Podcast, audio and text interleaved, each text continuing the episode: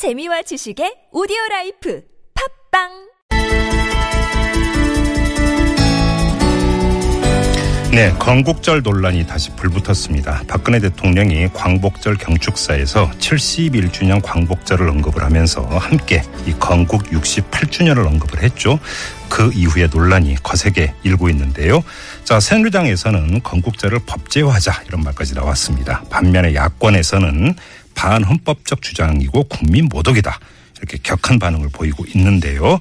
자, 건국절 법제화가 필요하다 이런 입장을 밝힌 국회 부의장이죠. 새누리당 심재철 의원 전화 연결해서 입장 들어보겠습니다. 여보세요. 네, 안녕하십니까. 네네 안녕하세요. 자, 만약에 법제화를 한다면 어떤 법을 어떻게 고치게 되는 건가요, 부의장님? 어, 국경일에 관한 법을 일부 고쳐서 어, 8월 15일을 건국 어, 광복절이자 건국절 네. 두 가지를 동시에 하자는 것입니다. 예. 그럼 아예 이제 법에 광복절이자 건국절로 아예 못 박자 이런 말씀이신 거죠? 그렇습니다. 예. 예. 자, 이렇게 법제화가 꼭 필요하다고 판단하신 이유는 뭘까요? 어, 아시다시피 1948년 8월 15일은 어, 우리나라 역사상 한반도 역사상 최초로 어, 공식적인 어, 법적인 의미에서 이 국가가 공식적으로 탄생한 날입니다. 예. 정부가 수립한 날인데요. 예. 개인도 생일이 있고 단체도 생일인데요. 대한민국 생일은 언제입니까? 예. 이것은 대한민국의 위신과도 관련이 있는 문제인데요. 예. 어, 우리 현재 우리가 살고 있는 이 대한민국이 출범한 날 그것이 바로 어, 건국이다 이런 얘기입니다. 그래서 네. 8월 15일을 광복절이자 건국절로 하자라는 것입니다. 예. 3.1절이나 제헌절 등 음. 매우 중요하고 모두가 기념하기 위해서는 국경일로 하고 있지 않습니까? 예, 예. 그만큼 이 건국도 대한민국이 출범한 것도 매우 중대한 음. 것인 만큼 법적으로 어, 뒷받침을 하자라는. 네. 뭐 이미 많이 들으셨겠지만 야당 같은 경우는 그건 대한민국의 정통성을 스스로 부정하는 것이고 반헌법적이다. 이렇게 주장을 하고 있는데요.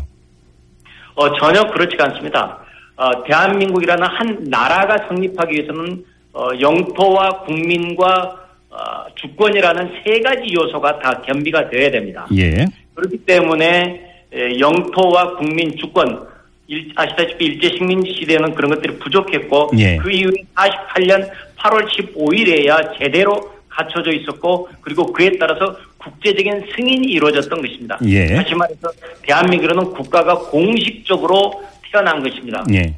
그렇기 때문에 야당에서 얘기하시는 것은 맞지가 않습니다. 음. 자, 그런데 이제 그 야당에서 이렇게 주장하는 근거는 역시 헌법 전문 아니겠습니까? 헌법 전문에 보면은 우리 대한국민은 3.1운동으로 건립된 대한민국 임시정부의 법통과 불의의 한간 4.19 민주이념을 개성한다 이렇게 되어 있는데 법통을 개성한다고 한다면 그 기점을 임시정부 수립일로 잡아야 되는 것 아니냐 이런 주장인데요.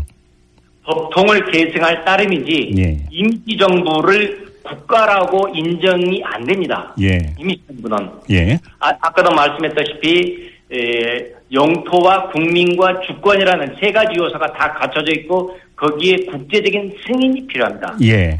그렇기 때문에 임시정부는 어, 대한민국의 독립운동을 추진했던 근간으로서 매우 중요한 것이긴 하지만은 네. 국가 그 자체라고 볼 수는 없습니다. 예. 그렇기 때문에 그 부분은 어, 맞지 않는 주장입니다. 그렇다면 이 법률적 해석에 따르면 임시정부는 어떻게 어, 임시정부의 존재는 어떻게 해석을 하고 어떻게 규정을 해야 되는 거죠?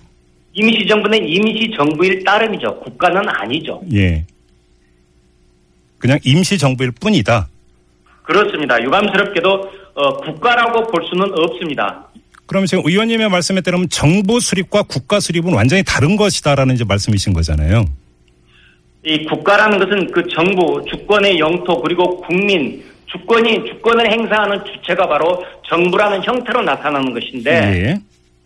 우리가 아, 국민은 있었지만은 영토는 뺏긴 상태이고 네. 주권은 역시 주권 역시 없는 이런 상태였습니다. 그렇기 때문에 이 부분에 있어서도 임시정부가 우리 독립운동의 근간으로서 매우 중요하기는 하지만은 음. 그 자체가 국가일 수는 없는 것이고 그래서 우리들이 그 정신을 계승한다라고 얘기했지 예. 임시정부가 우리의 국가다. 그렇다면 진작 저희들이 1919년 바로 그날을 우리의 건국이다라고 진작 건국절을 만들었겠죠. 음, 자, 이런 주장도 있어요. 그러니까 1948년 8월 15일을 건국절로 기념을 하게 되면 일본의 독도 야욕을 정당화시킬 거다 이런 우려도 있고 위안부 문제 등 일제 식민지하에 생긴 여러 문제들에 대해서 일본의 법적 도덕적 책임을 물을 수 없다 이런 우려가 함께 나오고 있거든요. 전혀 근거가 없는 그야말로 견강 부회입니다. 예. 지금 뭐 어, 건국을 인정한다고 해서 광복을 어, 없애자라는 어, 하는 의미는 전혀 아닙니다. 예. 이 일본의 독도약을 으, 비판하는 것은 비판 그대로 해야 됩니다. 예. 그러나 이 일제 식민지하에서 생긴 여러 문제들에 대해서 예. 책임을 묻는 것은 일본 제국주의의 폭거에 대한 책임 문제이지 예. 대한민국의 건립 시기하고는 무관한 문제입니다. 아니 근데 이런 우려가 나오는 그 주된 근거 중에 하나는 국가로서 행사해야 되는 권리의 기점을 언제로 잡느냐라고 하는 문제가 있기 때문 아닐까요? 국가로서의 권리는 공식적으로는 유엔이 인정한 1948년 8월 15일인 것이죠. 예. 바로 그 점 때문인데요. 그렇게 되어버리면 그 이전에 있었던 어떤 일본의 불법적이고 이런 문제에 대해서 국가의 이름으로 책임을 묻고 하는 것이 어려워지지 않겠느냐라고 하는 우려 아닐까요? 그것은 조선이라는 그 이전의 국가로서 그 국가의 형태로서 어, 조선이라는 그 이전 국가에 대한 이 침탈의 형태로서 저희들이 그 책임을 묻는 것이지 예, 예. 현대적인 의미의 국가로서 국가가 수립이 어, 국가로서의 의미로서 어, 책임을 묻는 것이 음. 아닌 것이죠. 서로 다른 문제인 것이죠. 알겠습니다. 좀 이 점은 어떻게 보세요? 그러니까 그 역사 시간에 배운 바에 따르면 대한 제국이 있었고 대한 민국이 있지 않습니까? 그런데 네. 이 임시정부 같은 경우는 대한민국 임시정부라고 못 바꿔 있지 않습니까? 그러면 이미 대한민국이라는 국가의 수립도 겸했다라고도 해석할 수 있지 않을까요? 그것은 정부이지만 아까도 말씀드렸듯이 국민과 영토와 주권, 네. 임시정부가 주권이 있었다고 얘기할 수는 없지 않습니까? 예. 또 영토가 있었다고도 얘기할 수 없지 않습니까? 네. 그리고 국제적인 승인이 있었다고도 할 수가 없지 않습니까? 네. 그렇기 때문에 그 부분은 공식적인 국가의 출범이라고 보기는 미약하다 이런 얘기입니다. 알겠습니다. 지금 국가보훈처에 들어가 보면은요, 지금 국가 기념일이 있지 않습니까, 의원님? 어, 그런데 그 매년 4월 13일을 대한민국 임시정부 수립 기념일로, 국가 기념일로 지정을 해서 국가보훈처가 주관해서 기념식까지 거행하고 있는데, 그럼 이건 어떻게 받아들여야 될까요? 아, 그건 임시정부 기념일이죠. 네. 대한민국 자체의 공식적인 출범은 아니지 않습니까? 그- 그건 임시정부는 임시정부이고 네. 대한민국은 대한민국인 것이죠. 정보 수립과 건국은 분명히 구분해서 봐야 된다. 이제 계속 일관되게 말씀하시는 내용 이런. 거고요. 임시정부 사회자께서 말씀하신 것은 임시정부입니다. 알겠습니다. 자, 1948년 9월 1일자로 발간된 대한민국 관보 1호가 있는데요. 이 제목이 어떻게 되어 있냐면 제1호 대한민국 30년 9월 1일 대한민국 정부 공보처 발행 이렇게 되어 있는데 자 정부가 스스로 발행한 관보 1호에 대한민국 30년이라고 명기되어 있다면 대한민국이 수립이 된 기점은 이미 그 30년 전이라는 이야기가 되는 것 아닙니까? 어, 그렇다면 건국절을 진작 1919년 어, 4월 며칠로 그쪽으로 잡았었겠죠. 그러나 그러지도 못했잖아요. 네. 그러면 이 결국은 그렇다면 관보가 정확하지 않았다는 이런 반증이겠죠. 아, 관보가 잘못된 것이다 이렇게 봐야 되는 걸까요? 물론이죠. 이 부분에 대해서는 네. 관보가 정확하지 않았다는 것이죠. 과거의 역사적인 계승을 강조한 나머지 그렇게 표현을 했을 따름이지 네. 정확한 의미에서 이 국가의 성립이라는 점에서는 이 부분은 불충분한 것이죠. 알겠습니다. 자, 그, 이 법제화가 필요하다라고 하는 것은 새누리당 안에서 의견이 어떤 그 공유되고 모아진 이런 방안인가요?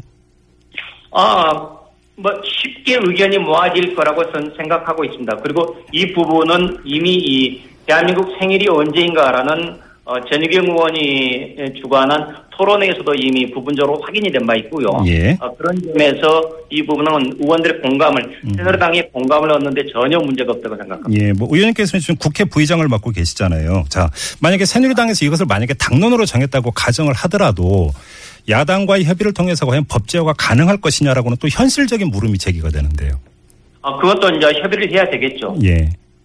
어, 그런 점에서 이제 과연 대한민국이 생일이 없는 대한민국 생일을 언제로 할 것이냐 음흠. 이런 부분에 대해서는 온 국민과 함께 진지하게 토론을 할 필요가 있죠. 예.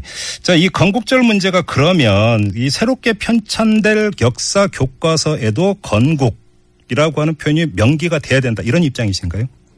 어, 이제 공식적인 국가 국가 아, 경축일 국정일이 된다면은 그건 당연히 어디에서든지 어느 분야에서든지 표현이 되겠죠. 그럼 교과서에도 건국이라고 분명히 못 박혀야 된다는 말씀이시고요. 어, 그런 부분들은 뭐 당연히 뭐 어, 건국일로 설정이 되면은 당연히 표현이 되겠죠. 그건. 그러면 이전에 이제 그 역사 교과서에는 이제 정부 수립일로 이제 표기가 되지 않았었습니까, 의원님? 그럼 이때 교과서의 표기가 잘못됐다 이렇게 판단하십니까? 그때는 정부 어, 건국일이라고 정확하게 지금 공식적으로 표현이 안 돼 있는 이런 상황이었지 않습니까? 단독 정부 수립 이런 식으로 표현이 되어 있지 않았었던가요? 그렇게 기억을 하고. 정부 수립은 분명한 것이잖아요. 예, 예. 그렇기 때문에 정부 수립이라고 표현한 것이고 네. 그렇다면 이 부분을 국가 수립이라고 지금 해야 될 것이냐에 대해서는 그때까지만 해도 국경일에 관한 어, 최종적인 입장들이 확정이 안 돼 있잖아요. 네. 그러니까 표기를 국가 수립이라고 하지는 못했던 것이고 예. 건국이라고 못했던 것이고 어, 정부 수립이라고 했던 것이죠. 음, 그러면 이게 이제 아주 상식적인 문제가, 어, 그러면 건국, 그러니까 68년 동안 건국이라는 표현을 쓰지를 않고 이것들을 정식 명칭을 쓰지 않은 것은 역대 어느 정부를 막론하고 제대로 지금 그 책임을 다하지 않았다. 이렇게 봐야 되는 겁니까? 저는 그렇게 생각합니다. 아, 그렇습니까? 자, 그 저희 애청자분들이 지금 이 문제에 대해서 계속 이제 문자를 통해서 의견을 보내주고 계시는데요. 자, 7835님의 문자를 읽어드리겠습니다. 질문을 가름할 텐데 좀 답변 부탁드리겠습니다, 의원님. 아, 유엔의 그 인정보다 우리 민족의 정신이 더 중요한 것 아닌가요?라는 요지의 문자를 보내주셨습니다. 우리 민족의 정신이 더 중요하다고요? 네네. 국가를 그러니까 규정함에 있어서 유엔의 승인 이런 것보다도 우리 민족의 정신이 중요한 것 아닌가요?라는 문자가 되겠네요. 물론 당연히 국내 우리들이 정신이 중요한 것이고 그 전에 저희 선열들이 피땀 흘린 노력들 네. 당연히 매우 중요한 것입니다. 네. 그러나 한 국가가 성립하기 위해서는 당연히 세 가지 요소가 갖춰져 있어야 되고 거기에 추가해서 국제적인 승인이 필요한 것입니다. 네. 팔레스타인 보십시오. 저희들이 지금 아무리 얘기를 해도 우리들이 지금 팔레스타인 국가라고 얘기를 합니까? 안 하지 않습니까? 네. 근데 그런 부분들이 모든 요소들이 다 갖춰져야만 이것이 하나의 공식적인 국가라고 인정이 되는 것이 바로 지금 국제 내용입니다. 네, 근데 지금 이 문제 같은 경우는 국제사회의 승인, 뭐 유엔의 승인 이런 것들의 어떤 중요성을 강조하는 이유는 충분히 뭐그 헤아릴 수 있을 것 같긴 한데요. 근데 문제는 그건 국제사회에서 한 국가로서의 주권을 행사하고 또 국가의 이익을 옹호하고 그러니까 그 관철시키기 위함에 있어서 이제 중요한 문제 아니겠습니까? 근데 국민에 있어서 결속이라든지 국가적 정체성을 강조한다는 점에 있어서는 부차적이지 않으냐 이런 취지의 질문이 될 수도 있을 것 같은데요. 그건 부차적이 될 수가 없는 것이죠. 그건 이것과 저게 또 동시에 양립하는 것이지. 네. 그리고 뭐 그렇다고 해서 이게 이 국가를 건국을 어, 국, 대한민국 출범을 저희들이 지금 잡는다고 해서 그리고 그것이 국민, 국민 들에게 어떤 지금 저 부정적인 영향을 끼칠 것인지 음흠. 글쎄요 부정적인 영향을 끼친다고 생각하는 그 자체가 저는 이해를 못하겠습니다. 알겠습니다. 자, 애청자 한 분의 문자를 더 소개해 드리겠습니다. 7482님이 보내주신 문자인데요. 자, 친일 행위는 국가 수립 이전이니 그럼 모두 합법화 내지는 법률적 근거가 없다는 얘기인지요? 라는 문자를 보내주셨습니다. 합법하고는 다른 것이죠. 네. 저희 나라를 침탈해서 지금 어, 저질렀던 행위는 분명히 불법적인 행동인 것이고 예. 그것은 국가 성립 이전에 조선이라는 국가가 있었고 네. 그 조선이라는 국가에 대한 어, 식민 행위이기 때문에 당연히 그 부분은 문제가 되는 것이지 않습니까? 알겠습니다. 마지막으로 이 질문을 좀 드려야 될 것 같은데요. 정치적으로 해석하는 시각도 있습니다. 이 건국절 논란이 그 거세지면 거세질수록 이 보수층의 결집을 유도하기 위함 아니냐 이런 정치적 해석도 따라 나오고 있는데요. 어떻게 받아들이십니까? 지나치게 정치적이시군요, 그분이. 예. 모든 것을 정치적으로만 해석하려는 그분이야말로 지나친 정치인이십니다. 알겠습니다. 자, 오늘 말씀 여기까지 들을게요. 고맙습니다, 의원님. 감사합니다. 네, 지금까지 새누리당의 심재철 의원이었습니다.